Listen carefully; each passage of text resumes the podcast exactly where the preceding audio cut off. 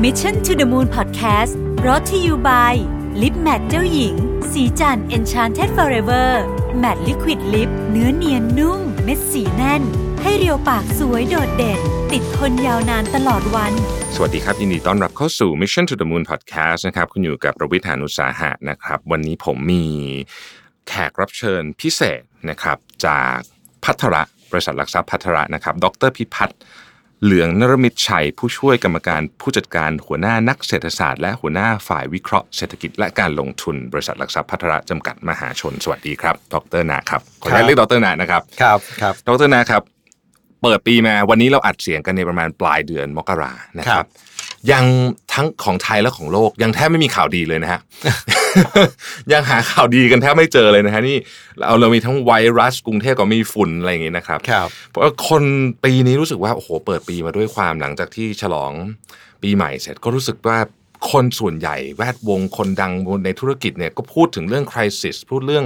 สภาวะเศรษฐกิจถดถอย กันทั่วเกือบทุกวงการเลย ครับนะครับในประเด็นเรื่องของการเกิดสภาวะเศรษฐกิจถดถอย ผมเชื่อว่าคนผู้ฟังเรานี่อยากฟังมาก เพราะว่าเกี่ยวข้องกับทุกท่านนะนะครับเอ่อดรนามีความเห็นในประเด็นนี้เอากว้างๆก่อนนี้ยังไงบ้างครับครับ จริงๆจริงๆต้องบอกว่าเอ่อ วงจรเศรษฐกิจของโลกกับของไทยเนี่ยมันต่างกันนิดนึงเหมือนกันนะครับอืมครับ ถ้าเราย้อนเวลากลับไปสักประมาณ 6 เดือนที่แล้วเนี่ยนะครัครับบเอ่อคนมักจะพูดว่าโอ้โหโลกเนี่ยเข้าสู่เพราะมีโอกาสจะเข้าสู่ภาวะเศรษฐกิจถดถอยมากเลยอืมนะครับวันนี้ถ้าเกิดไปคุยกับข้างนอกเนี่ยนะครับเอ่อโอกาสที่เขาเชื่อว่าจะเกิดภาวะเศรษฐกิจถดถอยเนี่ยลดลงไปเยอะมากอืมในตลาดหุ้นตลาดเอ่อเอ่อทุกอย่างเนี่ยถ้าเราดูนะครับ ดัชนีหุ้นตลาดหลักทรัพย์หลาย ๆ ประเทศนะครับออทามไฮหมดเลยนะครับยกเว้นตลาดหุ้นไทย แล้วก็วันนี้เอ่อแม้กระทั่งไทยเองนะครับเอ่อวันนี้เราผมคิดว่าคงไม่ค่อยมีใครพูดว่าเอ่อหลายๆคนจะบ่นว่าเศรษฐกิจไม่ค่อยดีแต่จะไม่มีใครบอกว่าเศรษฐกิจไทยกำลังอยู่ในภาวะถดถอยอืมผมว่าเศรษฐกิจไทยอยู่ในภาวะโตช้าครับนะครับแล้วก็โลกเนี่ยผมคิดว่าตอนนี้ก็อยู่คล้ายๆกันก็คืออยู่ในโหมดโตช้าลงอืมนะครับคือไม่มีใครบอกว่าโอกาสที่จะเกิดภาวะเศรษฐกิจถดถอยคือเศรษฐกิจ ลดหดตัวเนี่ยนะครับในอีก 12 เดือนข้างหน้าเนี่ยวันนี้คนบอกว่าโอกาสเกิดขึ้นมีไม่มากอืมนะครับเพียงแต่ว่ามันโตช้าช้ากว่าที่เคยเป็น แล้วโตช้ากว่าเทรนด์ที่เคยเป็นมาคำว่าเศรษฐกิจถดถอยเนี่ยครับในในทางเศรษฐศาสตร์เนี่ยมันแปลว่าอะไรครับ เราขอ define นิดนึงอ่านะได้ครับ โดยเทคนิคเลยนะครับฮะเหมือนกับถ้าเกิดเราวัดกิจกรรมทางเศรษฐกิจพูดง่ายๆคือวัดรายได้ที่คนทั้งประเทศหรือคนทั้งเศรษฐกิจได้เนี่ยนะครับ ถ้าเราบอกว่าปีเนี้ยนะครับเราทำเงินได้น้อยกว่าปีที่แล้วนั่นคือ ภาวะเศรษฐกิจถดถอย อ่าโอเคหรือว่าโดยเทคนิคเนี่ยจะบอกว่าถ้าเศรษฐกิจเนี่ยติดลบ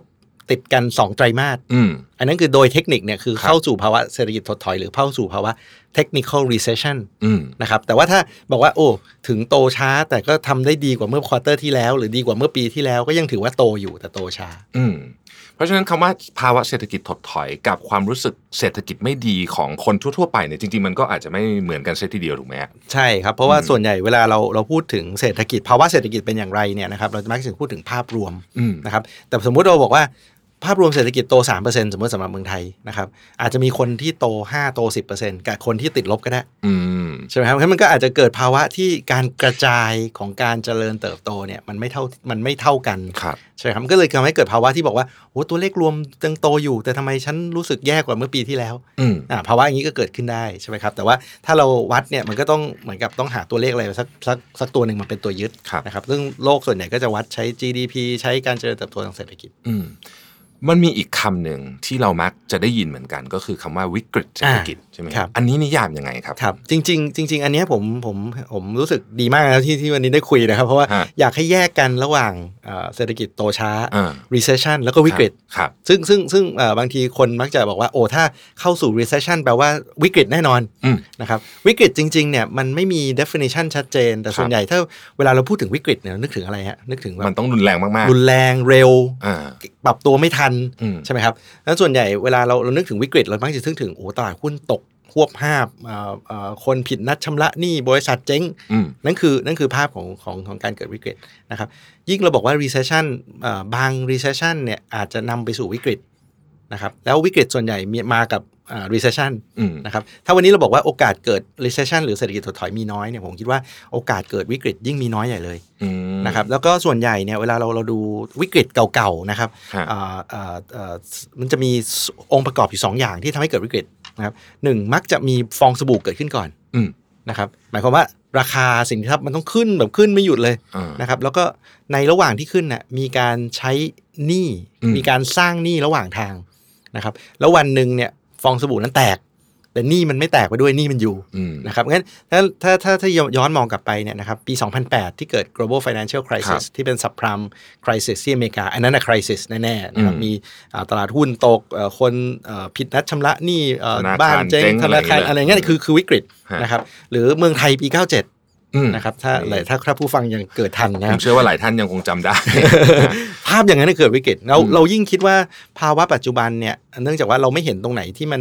ดูเหมือนมีทั้งฟองสบู่และหนี้ในพร้อม ๆ กัน บางคนบอกว่าเฮ้ยตลาดหุ้นเริ่มเริ่มน่ากังวลแล้วนะนะครับแต่ว่าเอ่อก็ก็อาจจะเป็นไปได้นะครับเอ่อ PE แพงๆ valuation แพงๆ หลายๆคนก็เริ่มกังวล แต่ว่าอ่าที่เห็นหนี้แบบที่เกิดปี 2008 เนี่ยวันนี้เราจะยังไม่ detect นะครับอาจจะมีบางส่วนที่คนหลายคนบอกว่าเมืองจีนล่ะ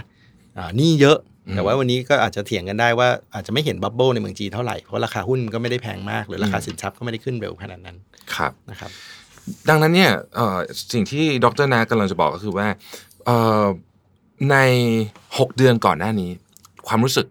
เซนติเมนต์ค่อนข้างแย่กว่านี้ พูดถึงตลาดโลกด้วยนะตลาดโลกด้วยใช่ใช่ไหมครับฮะใช่ครับตอนนี้ดีขึ้นดีขึ้น ปัจจัยอะไรที่มันมามาทำให้ความรู้สึกดีขึ้นนะคือถ้าถ้าย้อนกลับไป 6 6 เดือนที่แล้วนะครับ ต้องบอกว่าเอ่อ ประประเด็นถาโถมเหลือเกิน ถ้าถ้าจำกันได้มีทั้งเทรดวอลอ่าเทรดบอลนะโอ้โหสหรัฐจะจีนจะเอายังไงใช่ไหมครับ Brexit อ่าอ่าตอนนั้นก็ไม่รู้จะออกยังไงอะไรเต็มไปหมดเลยใช่ไหมครับอ่ายังมีพวก geopolitics มีอะไรต่างๆฮ่องกงอีก ใช่มีฮ่องกงมีโอ้โหทุกคนรู้สึกว่ามันแย่มันแย่แล้ว ถ้าถ้าถ้าดูสัญญาณที่คน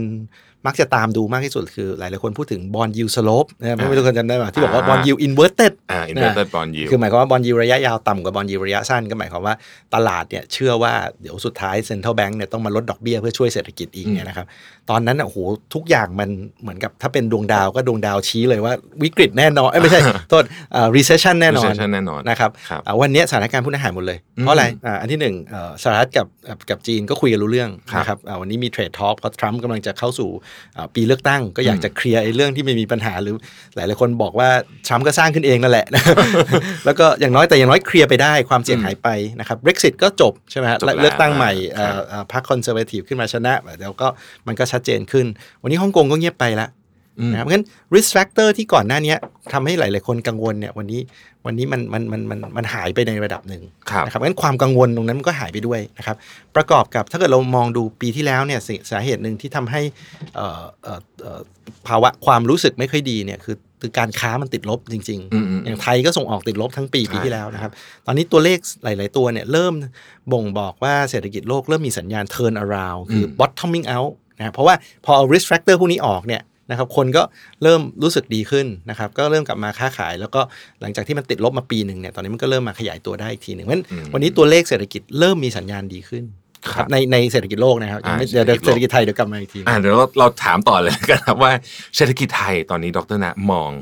ทิศทางเป็นยังไงบ้างครับ คือสิ่งที่เรามองเนี่ยคือเรามองว่าเอ่ออย่างที่เราเห็นอย่างปีที่แล้วนะครับเอ่อประเด็นสำคัญที่สุดก็คือมาจากโลกนี่แหละ เพราะปีแล้วโลกไม่ค่อยดีนะครับเราก็โดนฉุดลงมาด้วยนะครับประกอบกับเราก็เจอ risk factor เจออะไรความเสี่ยงเต็มไปหมดเลยนะครับเพราะมันกลายเป็นดวงดาวมาอะไรกันเหมือนกันนะครับถ้าเกิดเรามองย้อนกลับไปนิดนึงนะปี 2018เนี่ยเราบอกว่า engine of growth หรือหรือปัจจัยที่ผลักดันเศรษฐกิจไทยมี 3 ตัว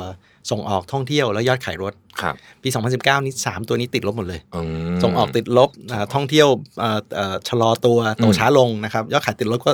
ยอดยอดขายรถก็ก็ก็ติดลบอืมนะครับอาพอเข้ามาปี 2020 เนี่ยเราก็ตั้งคำถามเดียวกันว่า แล้วอะไรจะมาเป็นเอนจินที่จะทำให้เศรษฐกิจไทยโตได้ดีอืมๆนะครับอ่าส่งออกเนี่ยมีอาจจะมีพอมีหวังบ้างนะครับ หลังจากที่ติดลบไปปีที่แล้ว ปี ปีนี้ก็อาจจะกลับมาโตเล็ก ๆ นะครับ แต่ความเสี่ยงเนี่ยมีเต็มเลยอืม นะครับอย่างเช่นถ้าถ้าส่งออกมันไม่กลับมาล่ะนะฮะซึ่งอันนี้อันนี้อันนี้เป็นเป็นความเสี่ยงอยู่นะครับ เราหวังว่ามันจะกลับมาโตอืมแต่ถ้ามันไม่กลับมาโตเนี่ยมันก็จะเจอสิ่งที่เราเรียกว่า chain reaction ปีที่แล้วนะครับ ส่งออกติดลบ การผลิตติดลบ การจ้างงานติดลบอืมนะครับ ก็ทำให้คนเงินในกระเป๋าคนหายไปอืมคนก็ใช้จ่ายน้อยลง ลงทุนน้อยลงนะครับ กลายเป็น chain reaction ที่มันกระทบเศรษฐกิจโดยรวมอืม ประเด็นที่สองที่เราเห็นคือความเสี่ยงเรื่องของเออภาคเกษตรก็ยังมีครับภาวะภัยแล้งนะครับ ราคาสินค้าเกษตรไม่ดี เงินในกระเป๋าของคนที่อยู่ในไม่ใช่เพราะภาคการผลิต ภาคเกษตรก็แย่นะครับอาตอนนี้เราเจอไวรัสอีกนะโอ้ครับไวรัสนี่กำลังจะบอกเลยว่า ตอนนี้นี่เราอยู่ณวันที่เราอัดเสียงกันอยู่เนี่ยนะครับไวรัสกำลังเป็นข่าวใหญ่ที่สุดครับก็ว่าได้นะครับฮะก็อันนี้ก็เป็นความเสี่ยงเรื่องท่องเที่ยวกระทบการท่องเที่ยวงั้นก็กลายเป็นว่าส่งออกภาคเกษตรท่องเที่ยว ยังมีปัจจัยเสี่ยงที่ที่คงคงต้องระมัดระวังนะครับงั้นเราก็ได้มองว่าปีเนี้ยมันก็คงอาจจะคล้ายๆ กับปีที่แล้ว โดยที่ยังไม่มีเอนจินตัวไหนมามาดึงให้เราโตเร็วๆนะครับอืมโดยทั่วไปคนอาจจะถามว่าอ้าวแล้วเอ๊ะโตเอ่ออย่างปีที่แล้วเนี่ยเราเชื่อว่าโตสัก 2.4 2.5 ปีนี้เราโตสัก2.5 ถึง 2.8 อะไรเงี้ยนะครับอืม ว่าเอ้แล้วมันไม่ดีเหรอใช่ไหมครับเราก็ต้องบอกว่าเราเนี่ยเชื่อว่าเศรษฐกิจไทยเนี่ยมีศักยภาพที่ควรจะโตประมาณ 3 3 ต้นต้นครับๆงั้นการที่โตต่ำกว่าศักยภาพ แล้วโตต่ำกว่าศักยภาพนานๆเนี่ยมีปัญหาอืมเพราะมันทำให้เราเนี่ยไม่เราไม่ได้ใช้ศักยภาพของเราเต็มที่ครับค่าเงินบาทล่ะครับดรแนบมีครับหลายคนพูดถึงประเด็นว่าเออเศรษฐกิจเราก็ส่งออกท่องเที่ยวอะไรเนี่ยเกี่ยวกับค่าเงินซะเยอะทำไมค่าเงินบาทเราถึงยังคง แข็งอย่างต่อเนื่อง แล้วแนวโน้มเป็นไงบ้างครับ วันนี้วันนี้ที่เราคุยกันวันนี้เริ่มเริ่มมีเห็นอ่อนลงแล้วนะครับอ่าฮะประเด็นหนึ่งก็คือเพราะเพราะเอ่อเรื่องไวรัสเนี่ยนะครับอ่าหลายครับคนก็กังวลว่าเอ่อถ้าอย่างเงี้ยจะกระทบการท่องเที่ยวไทยอืมนะครับแล้วถ้ามองย้อนกลับไปเนี่ยถามถามว่าเอ๊ะแล้วแล้วช่วงที่ผ่านมาเนี่ยสามปีที่ผ่านมาเนี่ยนะครับเงินบาทแข็งไปประมาณเกือบเกือบประมาณ 20%น ครับะครับเทียบกับทุก currency ทั่วโลกก็อืมหมายความว่าของเราเนี่ยถ้าเราไปขายต่างประเทศเนี่ยมันจะแพงกว่าคนอื่นใช่20%ถ้าเราต้องการได้เงินบาทเท่าเดิมนะครับเอ่อเอ่อซึ่งสาเหตุว่าทำไมเราถึงแข็งในช่วงที่ผ่านมาเนี่ยผมว่าประเด็นสำคัญสุดเนี่ยคือเกิดจากปัจจัยพื้นฐานจริง ๆ ก็คือการเกินดุลบัญชีเดินสะพัดอืมคำว่าการเกินดุลบัญชีเดินสะพัดเนี่ยก็แปลว่าเราเราเนี่ยส่งออกได้เยอะกว่าเรานำเข้าฮะนะครับเราได้เงินตราต่างประเทศจากการคนอื่นมาเที่ยวบ้านเราเยอะกว่าเราไปเที่ยวที่อื่นอืมใช่ไหมครับ หลายคนก็บอกอ้าวแล้วอย่างนี้แปลว่าเศรษฐกิจต้องดีสิอืมนะครับแต่แต่จริงๆถ้าไปดูเนี่ยมันมันแปลกนะครับว่าฮะมันกลายเป็นว่าไอ้ที่เราเกินดุลเนี่ยเพราะเราอืมนำเข้าน้อย ไม่ใช่เพราะเราส่งออกเยอะอ๋อโอเคโอเคใช่ไหมแล้วก็เราเนี่ยบังเอิญได้เอ่อนักท่องเที่ยวจีนเข้ามาเยอะอืมใช่ไหมถามเอ้ยถามว่าทำไมเราเราถึงนำเข้าน้อยนะครับ พูดหลักๆเนี่ยผมว่ามีมีสามเรื่องนะครับ อันที่หนึ่งคือราคาน้ำมันมันลดลงครับนะครับเราเนี่ยนำเข้าประมาณสัก 15%ของการนำเข้าทั้งหมดอืมนะครับเพราะราคาน้ำมันจากเมื่อก่อนนี่เคยอยู่ใกล้ๆร้อยใช่ไหมครับตอนนี้มันอยู่ใกล้ๆห้าสิบหกสิบครับนะครับความจำเป็นที่ต้องจ่ายเงินเนี่ยมันก็ลดลงอืมนะครับเราก็เกินดุลละหนึ่งอย่างนะครับอันที่สองเนี่ยเศรษฐกิจในประเทศเนี่ยมีปัญหาจริงๆปัจปัจจัยพื้นฐานเลย นะครับคือการลงทุนเนี่ยมันมันมีน้อยลงอืมนะครับซึ่งผมว่าอันนี้มันก็เป็นอาจจะเป็นประเด็นเอ่อพื้นฐานระยะยาว คือเราอาจจะเข้าสู่สังคมผู้สูงอายุตลาดการเอ่อธุรกิจลดลง ไม่มีใครอยากจะขยายกำลังการผลิต พอเราลงทุนน้อยเนี่ยเราก็นำเข้าน้อยอืมใช่ไหมครับเพราะเราไม่จำเป็นต้องนำเข้าเครื่องจักรไม่จำเป็นต้องนำเข้า raw material ไม่ต้องทำอะไรเงี้ยอืมนะครับก็กลายเป็นว่า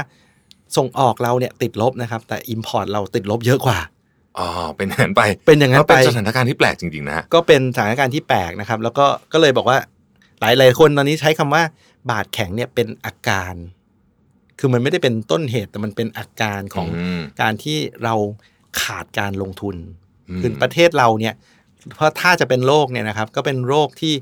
ไม่ไม่ได้ลงทุนเพิ่มมานานนะครับ สมัยก่อนเนี่ยเราเราลงทุนค่อนข้างเยอะจครันบจนอาจจะบอกว่าต้อง ขาดดุลบัญชีเดินสะพัดคือเงินออมในประเทศไม่พอต้องไปขอยืมอืมคนอื่นมา วันนี้ตรงกันข้ามคือเงินออมในประเทศเหลือเยอะ แต่เราไม่รู้จะเอาไปทำอะไรนี่ต่างนี่ที่เป็นเงินสกุลอื่น เราก็ไม่ค่อยมีใช่ไหมครับใช่ครับ เราผ่านวิกฤตปี 97 มาเราเรียนรู้ดีมากนะครับจนวันไม่มีนี้ใครกล้าครับไม่มีใครกล้ากู้แล้วนะครับเออเราไม่กล้ากู้ต่างประเทศเราก็อืมกู้ในประเทศ สภาพคล่องก็เลยเหลือเยอะอืมนะครับงั้นก็กลายเป็นว่าเอ่อเอ่อมือเหมือนว่าเป็น good problem นะครับคือเราเกินดุลชาวบ้าน นะฮะเรามีนักท่องเที่ยวเข้ามาเยอะอืมเราเกินดุลชาวบ้าน แต่การเกินดุลเนี่ยไปส่งผลทำให้ค่าเงินแข็งอืมทำให้ความสามารถในการแข่งขันของภาคอุตสาหกรรมแย่ลงนะครับ ตอนนี้เราก็เริ่มเห็นแล้วว่าอ่าหลายหลายคนบอกว่าสมัยก่อนบอกโอ้โหเมืองไทยดีถูกและดีอืมนะครับวันนี้ก็ยังถูกอยู่แต่ก็แพงขึ้นแพงขึ้นนะฮะนั้นก็ก็ทำให้เอ่อความอยากจะมาเมืองไทยก็อาจจะลดลงไปบ้าง แล้วก็แถวนี้เขาก็ประเทศรอบๆ เราเขาก็พัฒนาแหล่งท่องเที่ยวกันดูเดือดมาก ใช่ครับช่วงสองสามปีนี้ ใช่ครับ แต่ว่าเราก็ยังเกินดุลคนอื่นอยู่ครับอืมเราก็ยังเป็น destination ที่ที่แข็งแรงที่สุดใหญ่ที่สุดในในภูมิภาคอยู่ เพราะฉะนั้น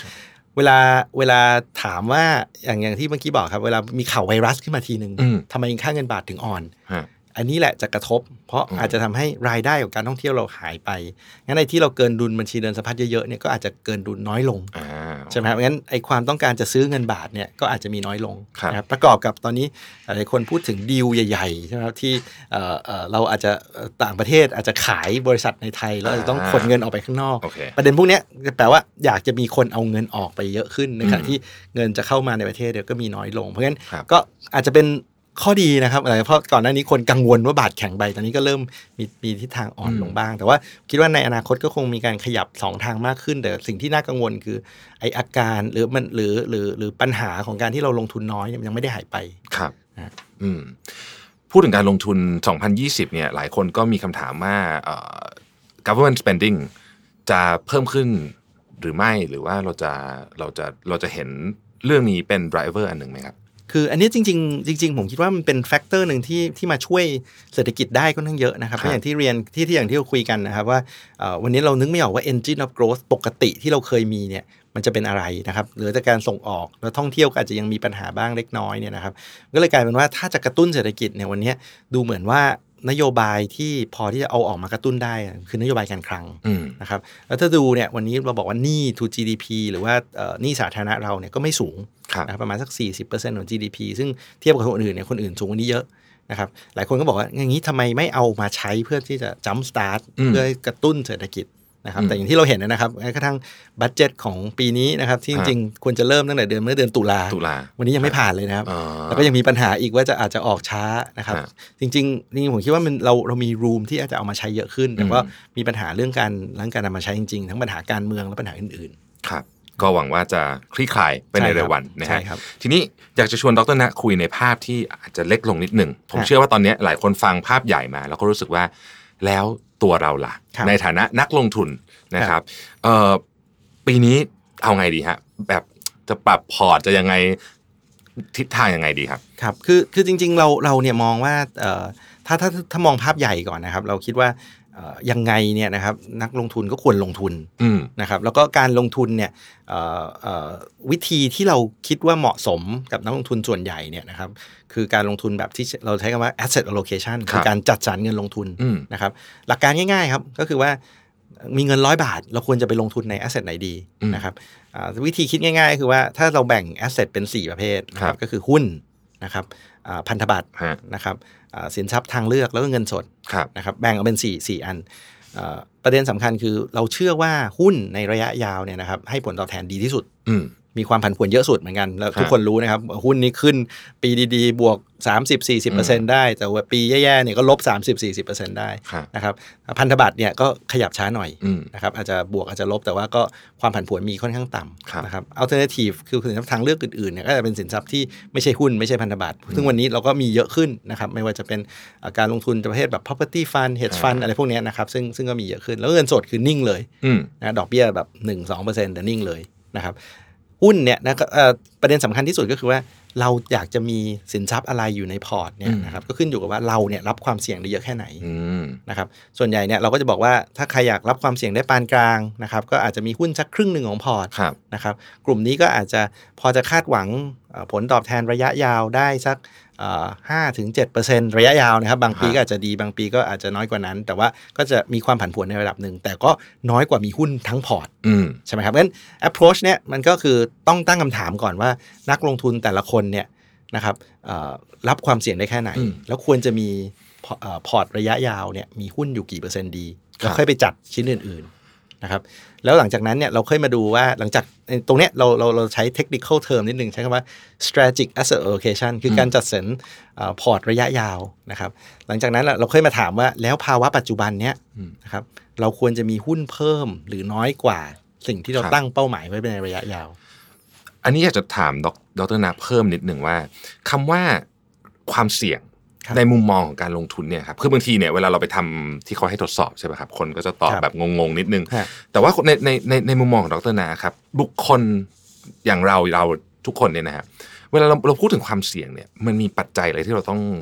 ที่เราต้องนึกถึงบ้างครับอ๋อเยอะเลยครับ จริง ๆ ถ้าเกิดถามว่าความเสี่ยงคืออะไรเนี่ยผมว่าอืม ถ้าหลายๆคนคิดก็คือความผันผวนของอืมของราคาสินทรัพย์ที่เราไปลงทุนถูกไหมครับสมมติเราซื้อหุ้นร้อยบาทเนี่ยพรุ่งนี้มันอาจจะขึ้นไปร้อยสิบบางวันเก้าสิบใช่ไหมครับแต่ว่าคำถามที่ก็คือถามว่าแล้วเรารับความเสี่ยงได้แค่ไหนอ่าคือหมายความว่าเราควรจะเห็นพอร์ตเราเนี่ยติดลบได้แค่ไหนเนี่ยอืมนะครับผมคิดว่ามันก็มีปัจจัยหลายเรื่องนะครับ อันที่หนึ่งเลยคือตัวเอง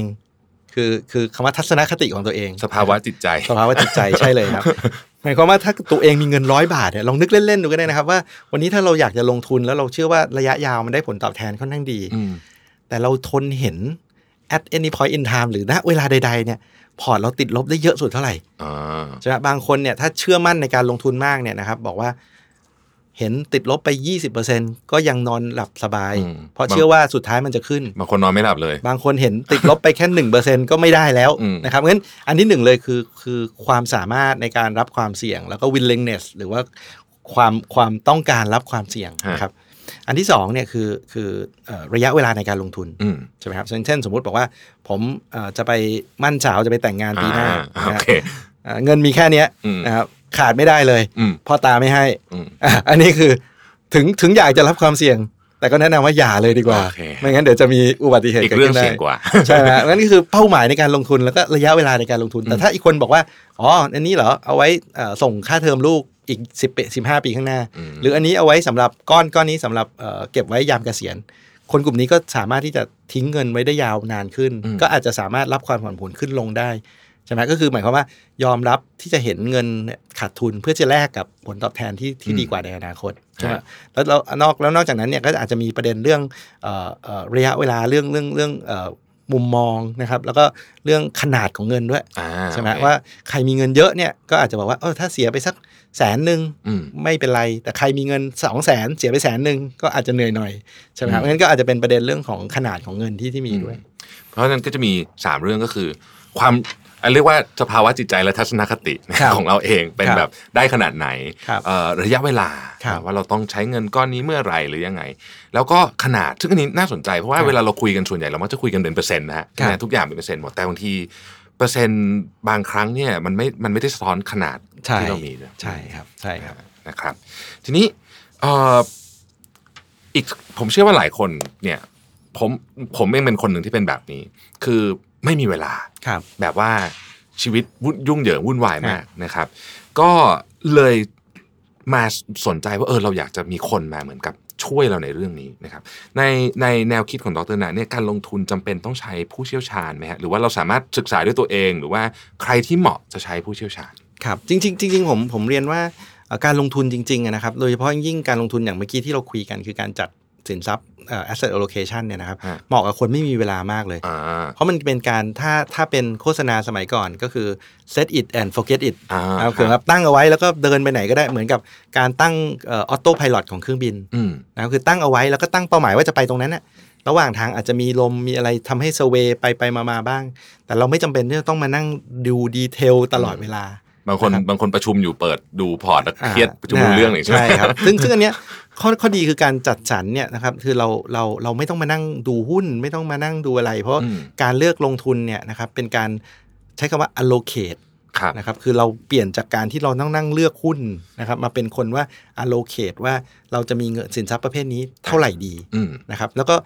ทิ้งเอาไว้เลยอืมนะครับแล้วก็ถ้ามันยกเว้นว่าเราเริ่มรู้สึกว่าสภาวะตลาด หรือว่าสภาวะเศรษฐกิจเนี่ยมันเริ่มไม่ใช่แล้วอืมหรือ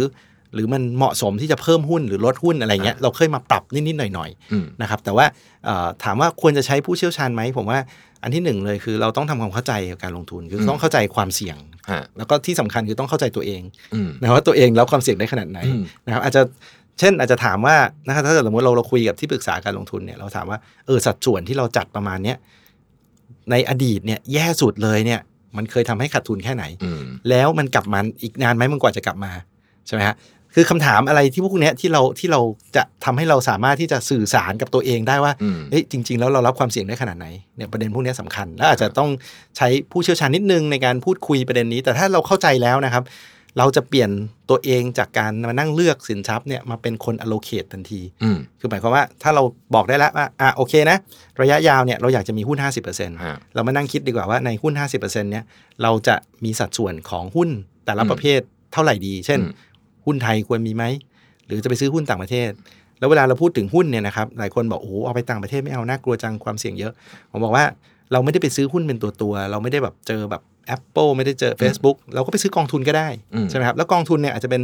กองทุนที่กระจายความเสี่ยงไปอีกอืมใช่ไหมครับเช่น ไปซื้อกองทุนถ้าใครสนใจหุ้นอเมริกา ไปซื้อกองทุน S&P 500อืมนะครับอยู่ดีๆซื้อกองทุนเดียวมีเท่ากับมีหุ้น 500 ตัว มันก็กระจายความเสี่ยงไปอีกงั้นความผันผวนก็จะลดไปอีกอืมใช่ไหมครับแต่ว่า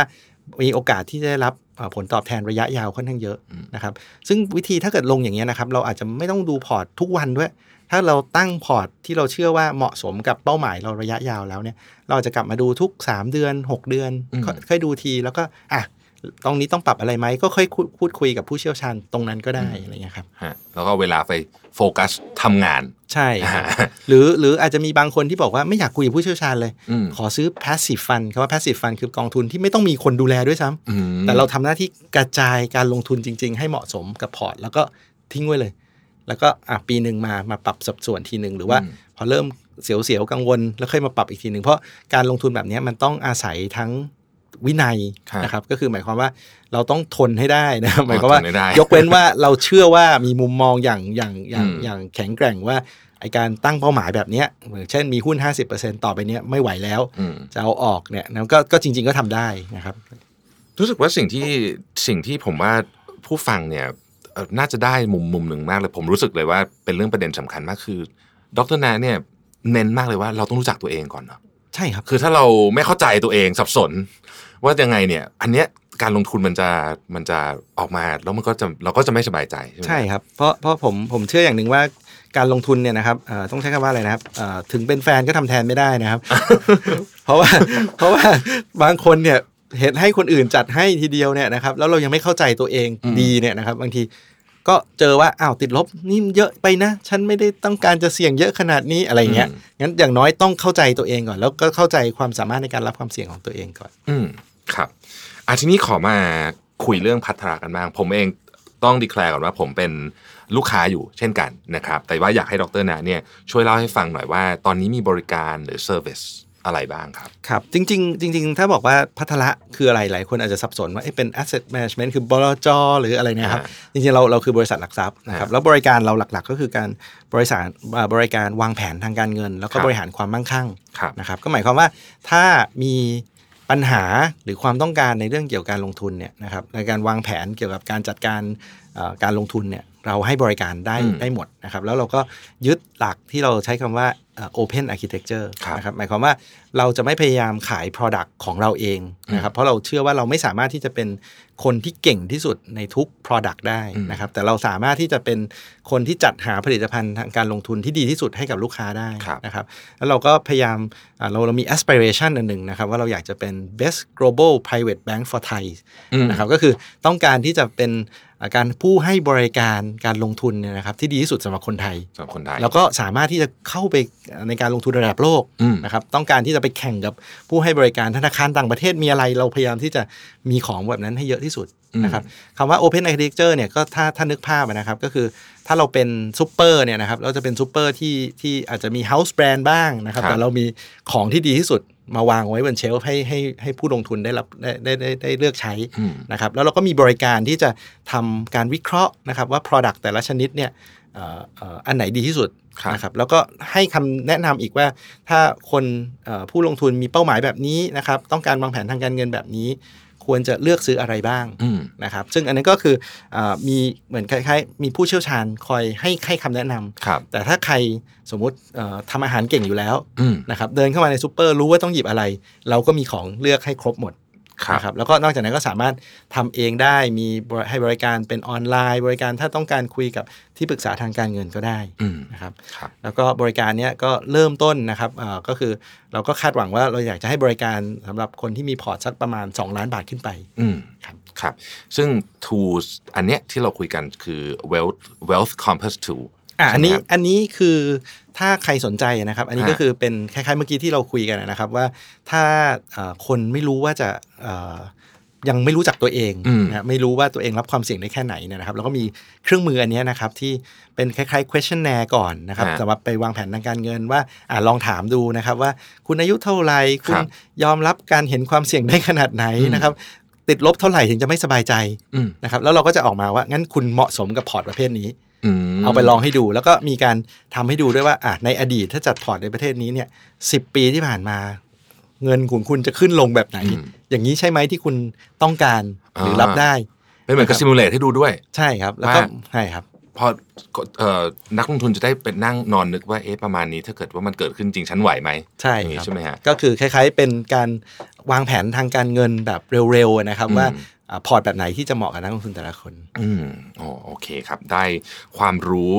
เยอะมากๆเลยนะครับ แล้วก็ผมคิดว่าหลายท่านฟังแล้วเนี่ยน่าจะมีแนวคิดเรื่องของการลงทุนที่เรียกว่าเหมาะสมกับตัวเองมากขึ้น ผมชอบผมชอบ part นี้มากต้องรู้จักตัวเองก่อน ไม่งั้นเนี่ยเอ่อการลงทุนเราก็จะเอาจจะไม่ได้เหมือนที่เราตั้งใจไว้นะครับสำหรับใครที่อยากทดลองวางแผนการเงินด้วยตัวเองผ่าน Wealth Compass 2นะครับสามารถเข้าไปทดลองได้ที่ patraedge.com ผมขออนุญาตสะกดนะครับเอ่อ w w w นะครับ p h a t r a e d g e com นะครับหรือว่าโทร 02 305 9559นะครับ02 305 9559 ซึ่งเดี๋ยวทั้งหมดนี้ไอ้ดีเทลของลิงก์เนี่ยนะครับจะอยู่ใน description ของ podcast ตอนนี้ด้วยเช่นเคยนะครับ สุดท้ายนะครับดรนาครับผมมีอะไรอยากฝากถึงคนที่กำลังลงทุนอยู่แล้ว หรือว่าคนที่ยังไม่ได้เริ่มลงทุนพูดถึงการลงทุนในปีนี้บ้างครับ ครับ จริงๆเอ่อเอ่อคล้ายๆธีมของการลงทุนปีนี้นะครับ อย่างที่เราคุยกันนะครับเราก็เชื่อว่าจริง ๆ ยังไงเนี่ยนะครับ เราก็ควรจะต้องกระจายความเสี่ยงในการลงทุนครับนะครับ เราต้องเข้าใจภาวะเศรษฐกิจในปัจจุบัน แล้วเราก็ควรจะต้อง stay invested ก็คือยังไงก็คือต้องลงทุนไม่ใช่อืม กลัวจนถือเงินสดอย่างเดียว เพราะการอ่าถือเงินสดอย่างเดียวก็มีความน่ากังวลเหมือนกันใช่นะครับนั้นเราเราเชื่อว่า approach เนี่ยนะครับคือการที่กระจายความเสี่ยงแล้วมีพอร์ตที่มีความเสี่ยงอย่างเหมาะสมเนี่ยนะครับเอ่อเหมาะกับการลงทุนเหมาะกับนักลงทุนเอ่อเอ่อทั่วไปนะครับที่อาจจะ ไม่ได้มีเวลาที่ตามติดตามเลือกหุ้นทีละตัวนะครับ แล้วก็ใช้เป็นเอ่อบทบาทของการ allocator แทนนะครับอืมแต่อย่างไรก็ตามเนี่ยก็จะมีความจำเป็นที่จะต้องติดตามสถานการณ์การลงทุนนะครัครับบแล้วก็ถึงของดีเนี่ยก็มีราคา นะครับงั้นถ้าเกิดถึงจุดหนึ่งเนี่ยถ้าเกิดเอ่อตลาดหุ้นนะครับเอ่อราคามันเริ่มแพงเกินไปเนี่ยถึงแม้ว่าครับภาวะเศรษฐกิจมันมันจะดีก็ตามเนี่ยหลาย ๆ คนก็จะต้องเริ่มระมัดระวังนะครับโดยเฉพาะยิ่งเอ่อเวลาที่เวลาคนบอกว่าตลาดหุ้นแพงไป PE แพงๆเนี่ยนะครับก็ก็เริ่มมีความเสี่ยงเหมือนกันนะครับซึ่งตรงเนี้ยก็ก็จะเป็นสิ่งที่เราเราคงต้องติดตามดูนะครับทั้งพัฒนาการเรื่องของสิ่งที่เกิดขึ้นกับโลกนะครับสิ่งที่เกิดขึ้นกับภาวะเศรษฐกิจ แล้วก็เรื่องของราคาแล้วก็ valuation ของทรัพย์สินต่างๆนะครับ ก็ต้องมีการศึกษาทำความเข้าใจ แล้วก็ลงทุนโดยความเข้าใจจริงๆนะครับ อืมครับ โอ้โห ครบถ้วนสุดๆเลยนะครับ วันนี้ก็ผมเชื่อว่าผู้ฟังของ Mission to the Moon เนี่ยได้สาระได้ประโยชน์อย่างมากเลยนะครับ ผมต้องขอขอบคุณอีกครั้งหนึ่งนะครับ ดรนาดรพิพัฒน์เหลืองนรมิตรชัย ผู้ช่วยกรรมการผู้จัดการหัวหน้านักเศรษฐศาสตร์ และหัวหน้าฝ่ายวิเคราะห์เศรษฐกิจและการลงทุน บริษัทหลักทรัพย์พัฒระจำกัดมหาชน ขอบคุณมาก ๆ เลยนะครับ ครับ ขอบคุณครับ สวัสดีครับ Mission to the Moon Podcast Presented by Lip Matte เจ้าหญิง สีจัน Enchanted Forever Matte Liquid Lip